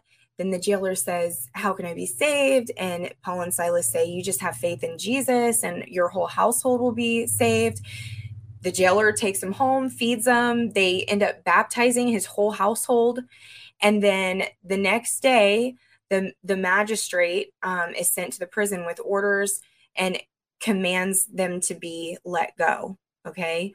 Um, and then Paul and actually like rebukes them like you guys beat us we're roman citizens you had no right to yeah. do this yeah right and the, the dickens is scared out of them mm-hmm. so um they left and then um that's the end of the story so apollos was known as the god of um where is it i have it here he was the god of prophecy He's always seen as riding on the wind or on the breath. He's the God of light, healing, music, art, and creativity. I know, right? Mm-hmm. Um, yeah. So, when you get free from this, and actually one of the tools, one of the weapons of our warfare to to get free from this thing is to do exactly what Paul and Silas did it's worship, freedom and worship, and intercession. And they have to go hand in hand music and prayer. And, and it has to be free worship, right? Sometimes you have to shake the snakes off of you I believe that that Paul was discerning the witchcraft that that uh, fortune teller was releasing over them with the frequency on her breath. Hmm. That's why she, he discerned what it was and cast it out. When he dealt with it, the curse that that thing released, it released serpents. And then you see the whole town launch these assaults, these verbal curses over them. And they it ends up locking them up, beating them down, right? Mm-hmm. So I believe that it's about the breath. That's why you can tell when somebody get prophesies over you and it doesn't sit right in your spirit. You might not know why it doesn't sit right, even if everything sounded right. It's because you're discerning that that is not your shepherd's voice. Like what you're hearing? Help us continue to make Elijah Fire and the Elijah Fire podcast possible. To get behind this ministry, visit elijahfire.com slash give. Now, back to the show. Which is another interesting thing. Apollos was also known as the god over the flocks. Hmm. He was a shepherd. So some symptoms of this are bondage to sin, restriction, fatigue, brain fog, confusion, feeling stuck, like you can't move forward, no desire for prayer or worship, the inability to freely express yourself in worship, asthma, breathing problems, restricted or um, closing esophagus, which is very unusual, but it is an actual condi- condition. Mm-hmm. Yeah. Loss of voice, addictions, heaviness, chronic unexplained health issues, feeling worn out, beat up, persistent attacks in your calling, distractions, and sudden health issues when you are on your way to church, on your way to worship or prayer or spiritual events. Wow. Have you ever been going to get in prayer and all of a sudden your phone starts blowing up? Mm-hmm. There you go. Spirit of divination. It's it's snakes. Headache, fear, unbelief, um, criticizing freedom in worship. Interesting. Mm-hmm. Uh, vertigo, heart problems. If you research what a python does, or snakes, they have venom, they have fangs. So it's a mouth that is injecting poison into your bloodstream, into your soul. Remember, because the life force or the soul of the animal is in the blood. The blood. That's why, guys, when somebody speaks a word curse over you or they say something that is hurtful, you feel it in your soul. It hurts your soul. It's spiritual venom, right? And also, it's like this squeezing, restrictive, what happens in this restricted place is that heart failure happens. Your heart fails. You have heart palpitations and heart attacks. And it's also the spirit behind religious mindsets. So, um, and we see that in scripture where Jesus called the Pharisees, you brood of vipers. Yeah. Right? Yeah. Yeah. Um, in Numbers, we see Moses, you know, the people. And here's the other thing, guys this is a door that allows the Spirit to operate in your life, is being critical, judgmental, and complaining.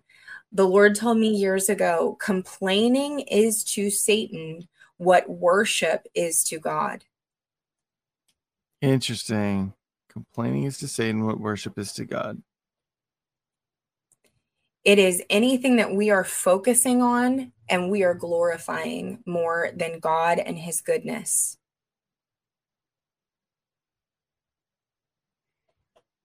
So, we can conclude here that um, and it's interesting guys everywhere you look up and, and go do your research everywhere you look up snakes serpent um, in scripture, it is always going to directly be connected to words and to God's judgment, God mm-hmm. judging venomous words. So in Romans 3 9 28, um, he's saying, uh, There is no one with spiritual or there is no one who always does right. No, not even one. There is no one with true spiritual insight, and there's no one who seeks after God along alone. All have deliberately wandered from God's ways. All have become depraved and unfit. Kindness has disappeared from them all. Not even one is good. Their words release a stench like the smell of death, foul and filthy, like the stench of the grave. Deceitful lies roll off their tongues. The venom of vipers drips from their lips. Bit- bitter profanity flows from their mouths, only meant to cut and harm.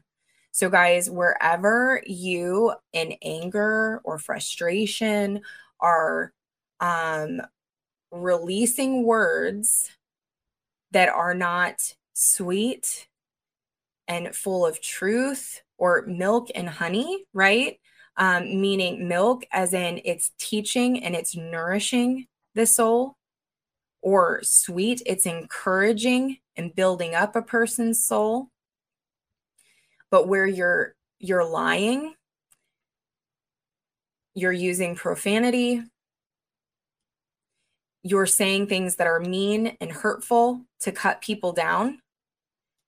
Wherever you are bitter, or you have resentment, what's interesting is I found out recently that resentment is actually the product of of envy. And wherever there yeah, is, yeah and wherever there is envy, there is jealousy and strife in every evil work. Mm-hmm. Right? So anywhere we're critical, you're releasing snakes, witchcraft, you're partnering with that spirit of Jezebel and divination. And that's one of the main things that we see Jezebel do, right? Like when she um, threatened uh, Elijah, what happened? He had just had this huge victory, right? And then all of a sudden he's terrified for his life. Yeah. Yeah. And he and he runs away. Um that's what witchcraft does to you. It affects your soul in a way that it makes you want to run away or you become like a wild animal and you start using your mouth to devour the people around you that you think are out to get you. Hmm. Um, what's interesting, Psalm 58, um, God gave me it, it's called the passage, it's called Judging the Judges. oh, okay. Okay, so I'm gonna read this because you guys are what? You're you're judges in God's courts, right? And you've been given the right to uh, a judicial um, decision making, the authority to do that in the spirit realm because you are God's judges on the earth. You've been given the keys of the kingdom to allow or to disallow things in heaven and on earth. And so this is a word of um, warning to the judges. It says God's justice you high and mighty politicians know nothing about it. Which one of you has walked in justice towards others? Which one of you has treated everyone right and fair? Not one. You only give justice in exchange for a bribe. For the right price, you'll let others get away with murder. Wicked wanderers, even from the womb. That's who you are. Now, this is politicians. I know some that are just like this, and I'm asking God to judge these politicians. We don't want, we want to be the exact opposite of this. It says, Oh God, break their fangs. Oh, you lie with your words, and your teaching is poison. Like cobras closing their ears to the most expert of the charmers, you strike out against all who are near. O God, break their fangs, shatter the teeth of these ravenous lions. Let them disappear like water falling on thirsty ground. Let their weapons be useless. That let them be like snails dissolving into slime. Let them be cut off, never seeing the light of day. God will sweep them away so fast they'll never know what hit them. The godly will celebrate and triumph over of good over evil, and the lovers of God will trample the wickedness of the wicked under their feet. Then everyone will say, There is a God who judges the judges, and there is a great reward in loving God. I believe this is a decree for the hour that we're in. God is judging sin within the church so that we can carry the government of God into the nation right now. Mm. Now, Leviathan, he's a shapeshifter. He is um, king over the sons of pride. Okay. Isaiah 27 says, In that day the Lord will punish Leviathan, Leviathan, the fleeing serpent, with his fierce, great, and mighty sword. So that's the word of God. God punishes Leviathan with his word. Okay. Even Leviathan, the twisted serpent, and he will kill the dragon who lives in the sea. So whenever we see the sea mentioned, God is talking about humanity. He's talking about people because the sea is the only thing that touches all nations. Okay. Leviathan manifests himself through the masses of people. Okay. okay. I personally believe that um, the full manifestation of Leviathan and his the signs and symptoms, if you will, are the works of darkness that are mentioned in Galatians 5. Um, sometimes when you have like visions, when God's trying to speak to you about Leviathan attacks, you'll see him as different things. Like I've seen him as a sea serpent, I've seen him as a dragon, um, I've seen him as a crocodile. And when you do have visions about those things, you need to be researching those things to understand how he's going to choose to manifest himself. Um, because God will show you those things to, because he'll never give you a warning without giving you a way of escape. Um, so this is it, it's literally flesh like the works of darkness in our unredeemed flesh to the fullness of its manifestation. Okay. It's a life rooted in the flesh. Um, let me see. I'm trying to find it here. Okay. So it says in Galatians 5, um, he's saying constantly love each other and be committed to serve one another for all the law can be summarized in the grand statement demonstrate love to your neighbor, even as you love and care for yourself. But if you continue to criticize and come against each other over minor issues, you're acting like wild beasts trying to destroy one another. Let me emphasize this. Um, and then he says, as you yield to the life and power of the Spirit, you'll abandon the cravings of your self life or your flesh life. Um, your flesh craves the things that offend the Spirit, the Holy Spirit and you hinder him from leaving living free within you. Um let's see.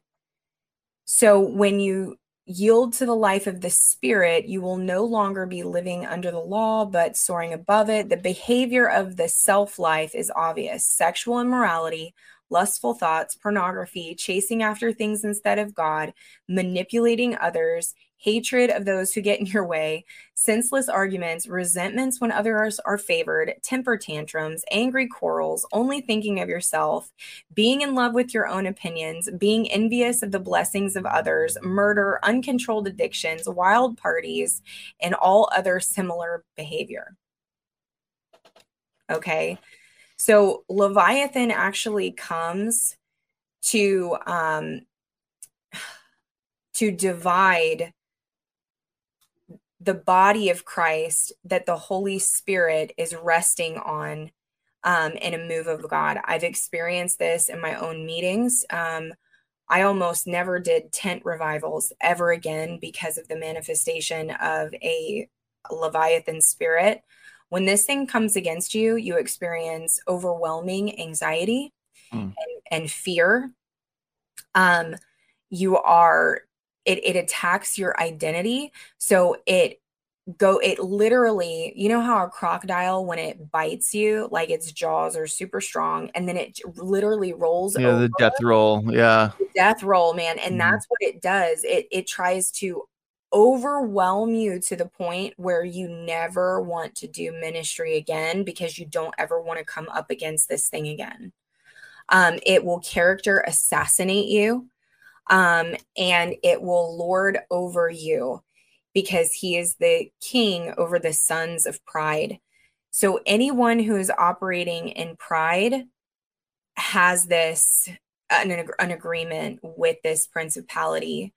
Um, so I want to share with you guys what pride is. So pride is a mindset that is focused on self.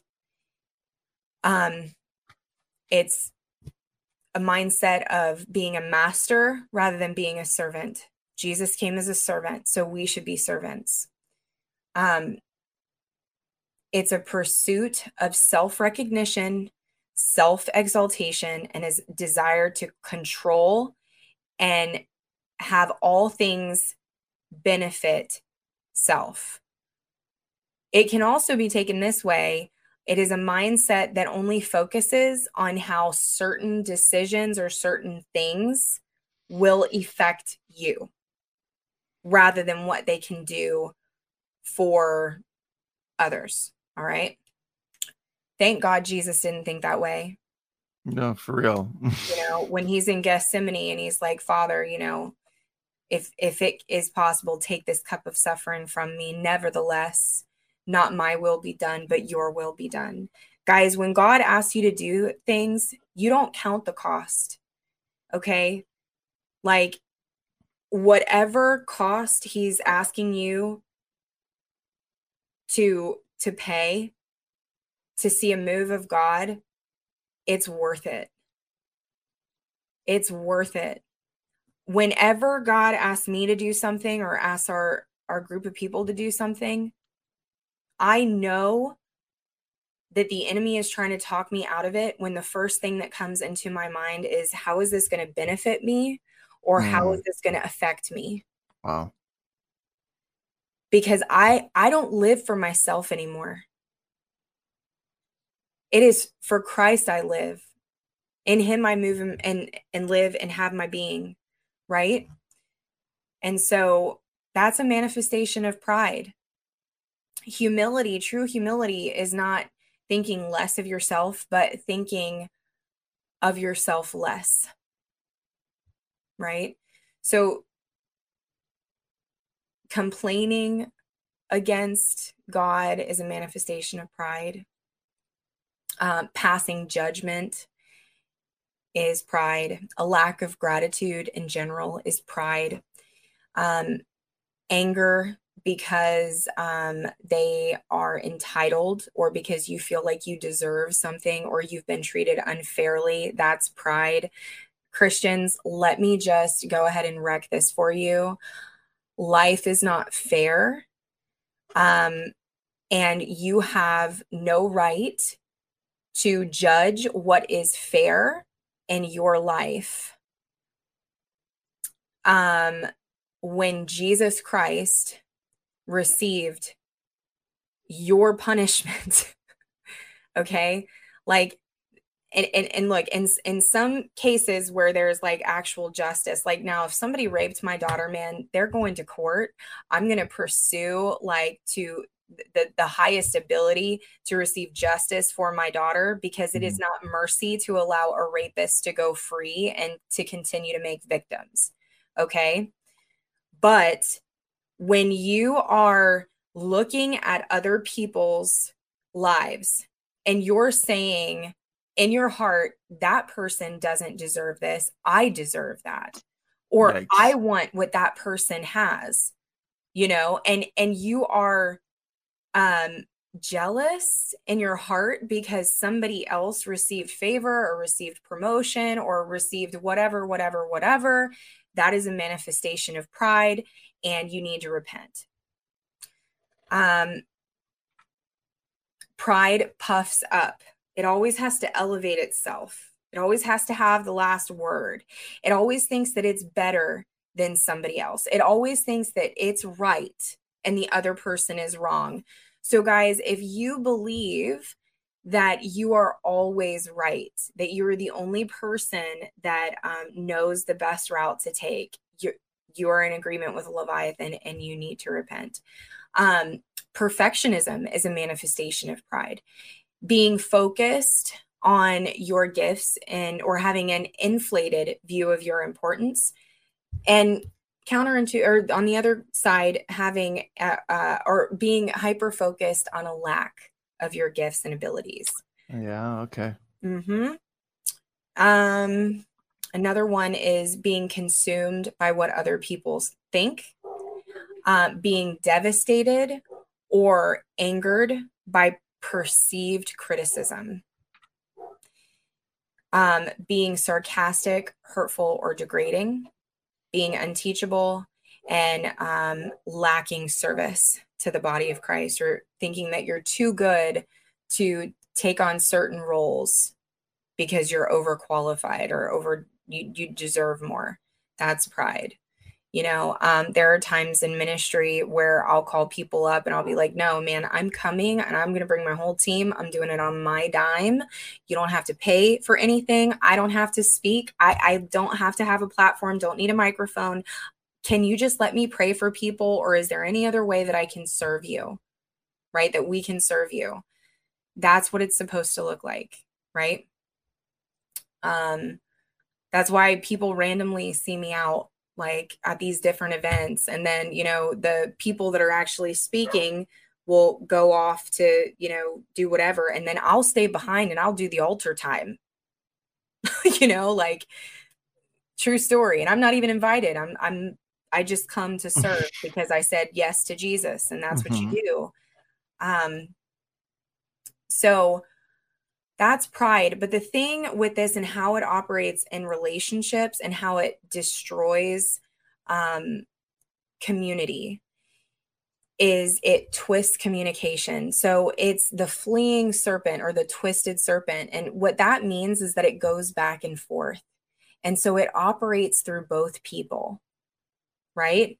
And you guys will feel it. You've probably dealt with this before. Um, I went through it a lot in my marriage um, but it's almost like you'll be talking to your spouse, and all of a sudden, this like heavy fog will like, or thing will come down in the space between you in the room. And um, they will say something, and it's like really offensive, right? And your response is to take the bait of offense and lord yourself up and then defend yourself, right? Mm-hmm. Um, or what will happen is you'll be talking to somebody, and all of a sudden, the person will say, Well, you said this, and you're, or like, What do you mean? That's like, you know, and you'll notice they get offended, and you're, that's when you stop and you're like, Wait a second. Could you repeat back to me what you, what you just heard? Right because it it moves in the sea.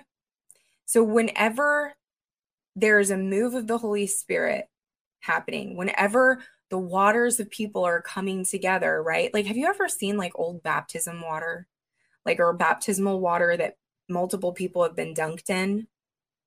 I've never observed it personally, oh but okay, I have. Is it murky? It's murky. Yeah. It's it's dirty, okay? And sometimes when there is an atmosphere where like there's been a lot of deliverance uh, or people are bringing in a lot of spiritual junk that's what happens in in the atmosphere around a like a revival or an event environment. And so it gets kind of murky and there's all these things floating around in the atmosphere that need to be commanded to go to the pit and there needs to be a release of the purification of the holy spirit to to come in and to move all the the funk out to filter it all out in the atmosphere. Um really worship is excellent for that actually. Um but it comes into twist communication. And so the first thing and and not taking the bait is to realize that when the moment that you realize that that has entered into a conversation is that you stop you take a breath and you go low. You immediately humble yourself. You don't have to be right. It's not about who's right. Um, I will never forget when I went through this attack and I was being falsely accused. Um, the people who were accusing me we had a, a face-to-face mediation because it wasn't even something that we could talk about it had escalated to the point where we had to have um, our spiritual covering our apostle come in and mediate the situation um, but i literally just remember coming in and being extremely humble and and saying if you see anything in me that is not like Jesus, I give you a I give you permission to cast it out of me. And I was saying this to the person who was falsely accusing me. Who who really was bewitched by this spirit. Okay? As soon as I said that, it was like the blinders came off of this person. And they because they recognized Christ's character in me. Right? I dealt with it for days leading up to that meeting in the spirit. Mm-hmm. Um, and then asking God, saying, God, I give you permission to judge any altar of pride that is in my heart. Any way that I am in agreement with Satan, who is the father of lies and and Leviathan, the king of pride, I give you permission to burn up that demonic altar in Jesus' name. Father, judge me, purify me by your fire, purify me by your blood. Um, you are Lord over my life, and I will not allow these spirits to um, to rule over me because your kingdom rests on my shoulders. And um, as that happened, we literally i got humble it got to the point guys really the the secret to this that god showed me right? And and this is what's crazy. God has given our ministry family um radical authority over the nation. I can say this because i've seen what god has done through our meetings. And although we might not have like huge meetings i see the power of god that works in these you know, I mean, I think the biggest meeting we've had so far has been like Oklahoma, there was 2,000 people, but usually it's around 500 people. I've seen the power of God move so intensely the the authority of God manifest so powerfully in our meetings because we have went through all of these attacks and we have made a decision that our relationship with each other and with Jesus is more important than who is right. Mm. And so, you know, we don't have to be right in order or have to agree with each other 100% to run with each other. And it is in that humility that true unity can flow. And that is where God commands his blessing and that is where we operate as a governmental force. The ecclesia, the governing body, like I mentioned in episode one, um, to legislate things in the earth and in the heavens um, powerfully to usher in kingdom realities. Mm. Yeah. And so, um, yeah. So I think that's pretty much it. So what I want to do if you guys have been taking notes, I hope you've been taking notes. I, I want you to just take a minute right now and I just want you, number one, so it's real easy to see things manifesting in other people. We're not talking about anybody but you today, honey. This is all about you and Jesus. You have no right to judge in others what you will not judge in yourself okay? And and jesus is our judge right? And we want him to judge us as righteous because of what his blood bought and paid for over our souls. Amen? Amen. So i want you to look at this list and I, I want you to to ask yourself number one Am I really all in for Jesus? have I decided to die to myself and my right to choose how to live and received the life of Jesus as my portion and his word as master over my life. Now, if you say yes to that, okay,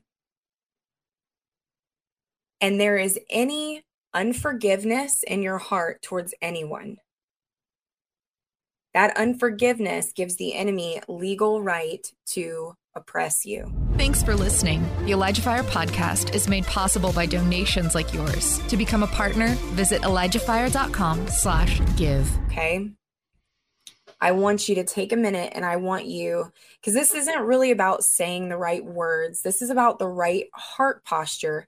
The frequency of your heart will come out of your voice. Okay. What is in your heart will come out with your decree. So I'm not going to lead you in a legalistic prayer. What I'm going to do is I'm going to guide you in a in a heart confession to Jesus hmm. right now. Lord, would you search me and know me?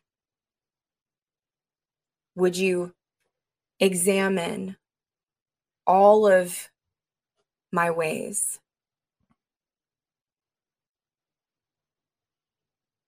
God, I choose to forgive these people in my life who hurt me.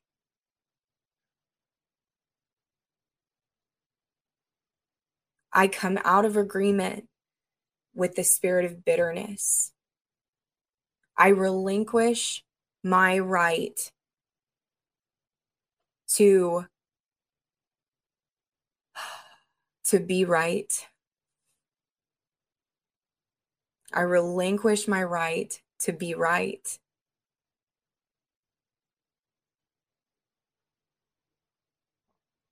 And I invite, whoo, I invite the blood of Jesus, your blood that you shed for me on the cross, for the atonement of my soul, for the healing of my soul, of my mind, of my will, and of my emotions.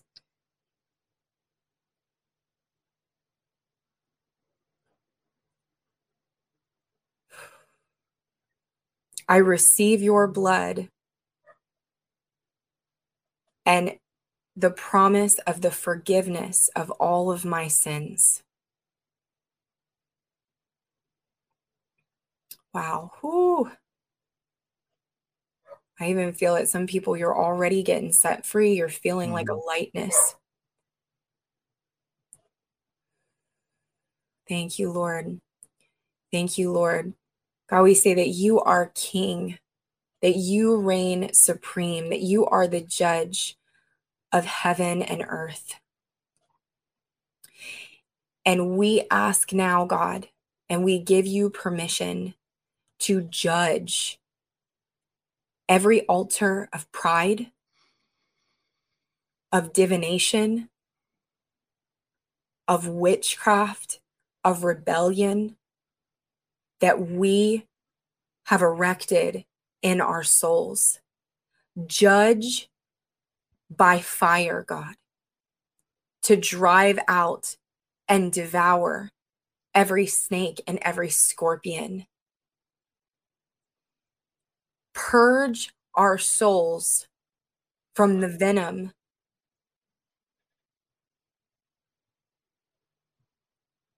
and the poison that would come to defile your image and likeness from being made manifest through my soul.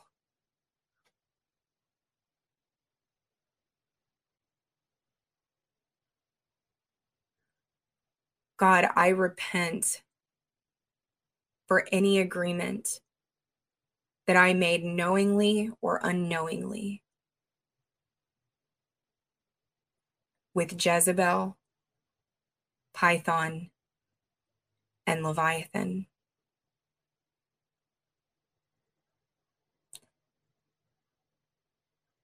Whew. I stand before the courts of heaven, covered by the blood of Jesus and all its benefits. And I make this public decree that will go out before all the spiritual realm.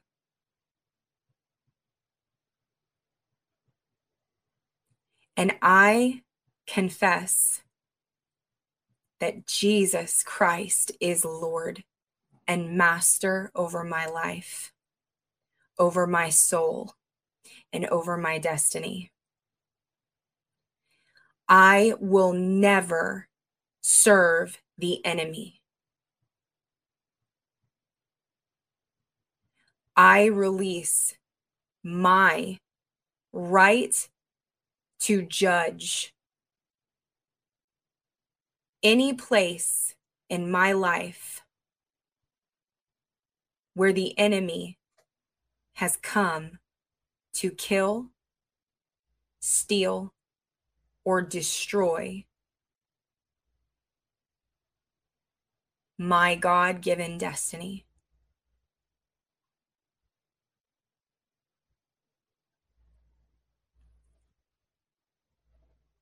Whew. Wow, I'm like feeling fire all over my body. I just got like hit with like a wave, like a heat wave. So, Lord, I thank you, God. Right now, in Jesus' name, I release the fire of God over every soul under the sound of my voice. Mm.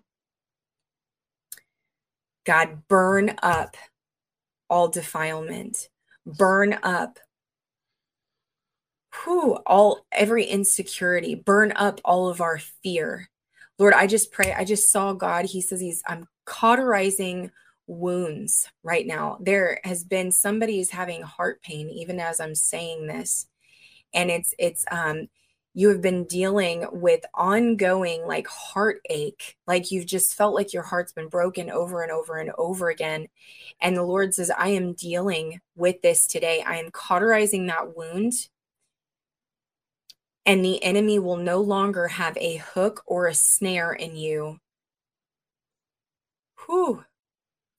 For those of you that have been dealing with cycles of like um, of sin, is sexual sin, lust of the flesh, addictions, the Lord wants you to know that from this prayer onward, you you don't need anyone else to cast out any more demons. What you need to do is die to your flesh. Mm. You need to deny your flesh, right? Submit to God, and the enemy will flee from you. Okay? You have accountability, meaning, you know, you have a, a girlfriend or a boyfriend or whatever. If you want to stay sexually pure, you don't go to your boyfriend or girlfriend's house at night to do Netflix and chill. Okay. That's stupid. Yeah. All right. That's just stupid. It's ignorant. It's insanity. You know what's going to happen. Don't do it. Okay. If you know that when you are stressed out or um, you're feeling rejected, that you have a tendency to turn on pornography, right? Then what you need to do is you, you, know there's programs out there. There's a program called covenant eyes that mm-hmm. you can have on all of your stuff. Get accountability all right? Have somebody that has been through that battle okay and has conquered it and use them as a lifeline. Call mm-hmm. them. Instead of giving in to the lust of the flesh find yourself in worship okay Like, do things that are going to feed your soul rather than feed your flesh. All right. Wow. Thank you, Lord. I feel to release this too, guys. Um, God has really been stretching me on understanding biblical and New Testament marriage. There when Jesus said that he hated divorce, he it was because Jew Jewish men were the only ones who were allowed to give their wives a bill of divorce. And oftentimes they would do that just because they wanted to sleep with another woman. And Jesus said that he hated divorce and that it was not God's will that any divorce because it was and if they did, then they were committing adultery, right? He never said anywhere that it was lawful or permissible for people to stay in an abusive relationship. Right. Okay. That, or, and here's the thing in those abusive relationships, if that person is not a believer, meaning they're not born again, they're not dead to sin, and they're not actively pursuing um, a relationship with God to please God, okay? To live a life of obedience that um, displays that they love God because Jesus said, If you love me, you'll obey my commands. Then Paul actually said that you you'd be un you'd be uh, unequally yoked to an unbeliever and that you guys can decide to separate he said, but if the unbelieving spouse is um, going to support the believing spouse and their new faith in Christ and not force them to worship idols, then it's permissible for them to stay in the marriage. Okay. And that the the unbelieving spouse will be sanctified or will be saved because of of the or the un, unsaved spouse will be saved because of the believing spouse okay and their children will be considered holy so here's the thing guys wherever if you are being abused if you are in a narcissistic relationship if your spouse has been confronted time and time again with abusive behavior okay and they are unrepentant. You have biblical grounds to separate.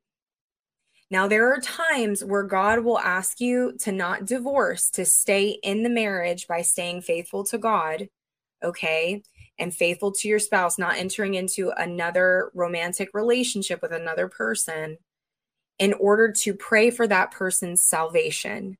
God will always give them a window to repent. Now, the moment that the grace for you to pray and intercede and stand in the gap for them lifts is the moment you know God is releasing you. Um, it's mentioned in First Corinthians 14. It's all about relationships within the church, okay? Um, the other thing, same-sex marriage is not even considered marriage. It's not even con- it's an ungodly covenant. It's not right. recognized by God. Okay. Um, so I'm just going to throw that out there too. Um, this has been really challenging for me because, you know, David, he and I separated. He was an unbeliever, but God had me pray for him and he repented. Right.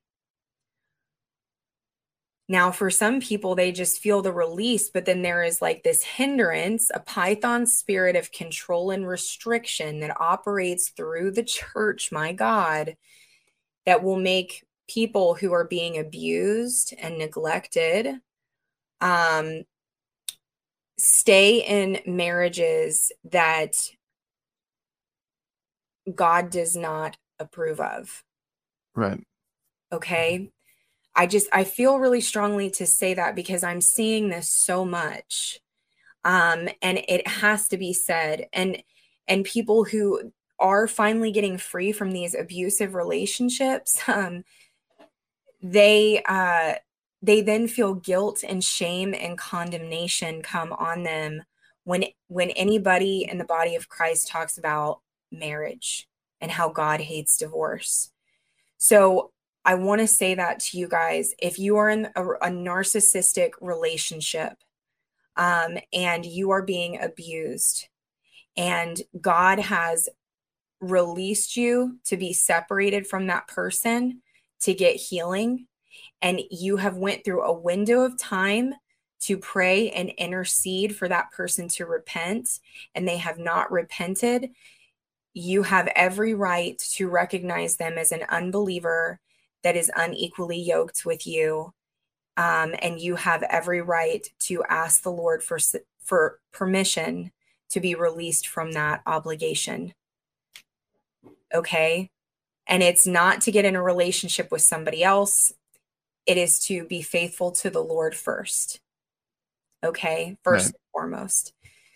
Um, and Thank you, Lord. And if you've went through that, I just feel for people there's poison in souls that have dealt with that kind of um, spiritual abuse. It really is spiritual abuse. You know, when um, the, Paul said, you know, wives submit to your husbands, and then the next uh, verse down it says, husbands um, support your wives. It's really interesting because the word submit and the word support in the Greek, they're the same word. It's the same word. It means both submit, but a better understanding of that word in the Greek means to support. So, wives, support your husbands, submit to um, his his protection, his loving covering, right? And men, you are to lift up, support, cover, and protect your wives and the your wife's calling, spiritual calling on her life. It's not just about you. It's not about the man. It's not just about the man. It's about both of you working together as a team to support and to build the kingdom. So I'm just, I'm sorry, guys. I'm probably offending like every person with a religious spirit right now and every person that has been indoctrinated with these things. But I have a very strong conviction to God to speak the truth because there's so much abuse and there's so much error. And, um, you know, when God starts giving you visions of people who their callings and their destinies were aborted because they chose to submit to a marriage that was unequally yoked and submit to the demon principality that was operating through their husband to shut down their destiny um it kind of changes the way you look at things when paul said don't be unequally yoked to an unbeliever mm-hmm. Okay so um, God, I want to pray for those people right now. God, I just pray right now in Jesus' name. Wow. God, that you would give vision, that you would give wisdom, that you would give discernment to those who are in these kinds of relationships. I don't, the other thing Holy Spirit just said is that if you are in a marriage, ladies, if you're married and you are withholding sex from your husband, for control, you need to repent. That's a Jezebel spirit. It's manipulative. You need to repent. If you are married and you are withholding sexual relations at all with your spouse, there is a real problem there. And you need to take a look at that. And if you are not um, if your spouse is not submitting themselves to sexual intimacy, that is the marriage covenant, guys. That's it right there. It's oneness. Okay. If they are not doing that, and it has been a abnormal amount of time, then we don't force or coerce or try to seduce, but we need to judge that thing in the courts of heaven. We need to pray about it. And then we need to go to our spouse and we need to find out what is going on behind the scenes because that is actual sexual sin, also. And that person might have deep soul wounds that need healing and restoration to because it's abnormal. That is abnormal. Okay. Um, and so I'm I, the Lord just said that too. Like, come on, guys. This is we wonder why uh, you know, there's n- what 95% of men in the church say that they fall into pornography or that they've struggled with pornography addiction while saved.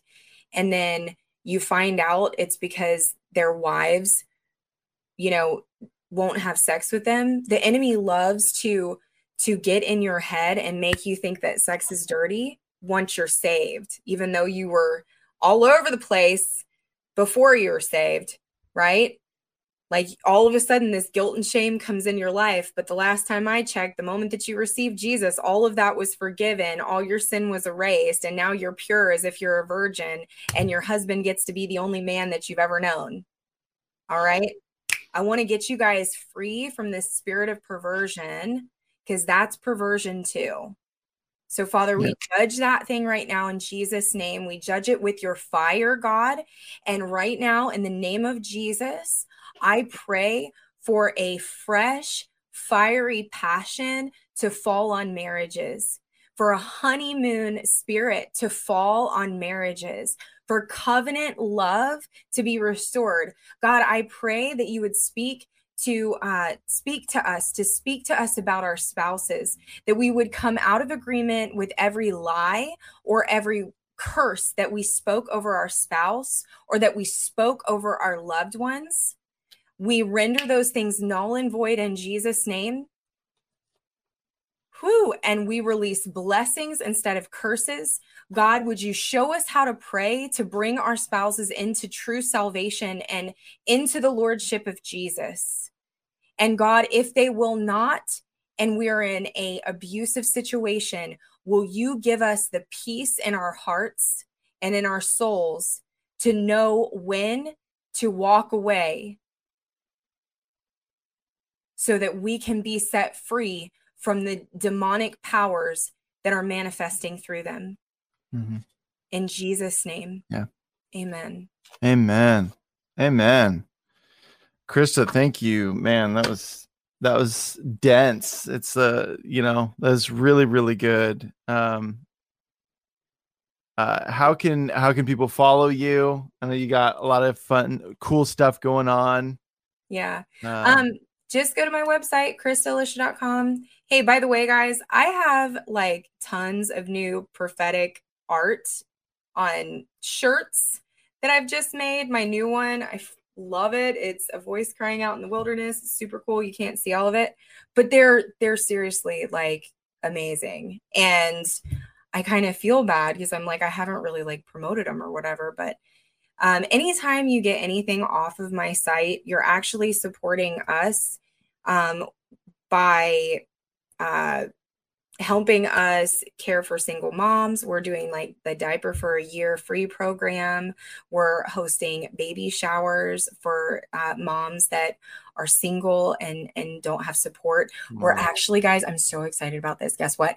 We're getting ready to send um, some people in our ministry into doula training so that when a single mother or an at risk mom discovers the moment that she's pregnant, um, she will have somebody to walk with her hand in hand all the way up until she has the baby. Literally, to be there in the room to take birth photos. Like, can you believe this, guys? I couldn't, when I had my daughter, I couldn't even afford to get pictures taken of my baby girl. But we're going to have doulas that are going to be trained to help mommies have their babies to take pictures so that they can capture those moments and then to be friends to walk alongside with them all the way up until that baby is a year old with provision with diapers so that anytime you support my ministry you're going to support efforts like this and we want to be able to do more. Plus you get really cool merch so um yeah but all my that's all my stuff on there. And um, you can also click on the events tab to find out where i'm speaking um, or what we're doing. If you really are blessed by my teaching you should strongly consider joining elisha's mantle mentoring. That's all on my website too so boom boom shaka boom yeah well thank you so much christa this is great yes yeah. Woo! Yay! So we'll see you guys then. God bless you. Goodbye. This has been Elijah Fire. Thanks for listening. For more episodes like this, you can check out the Elijah Fire podcast on ElijahFire.com, on Apple, Spotify, or wherever you get your podcasts. You can watch us live every weekday at 2 p.m. Pacific Time on YouTube, Rumble, Twitch, and Facebook. Elijah Fire is presented by Elijah Streams and is part of Elijah List Ministries. Go to ElijahFire.com slash give for more info on how you can donate today.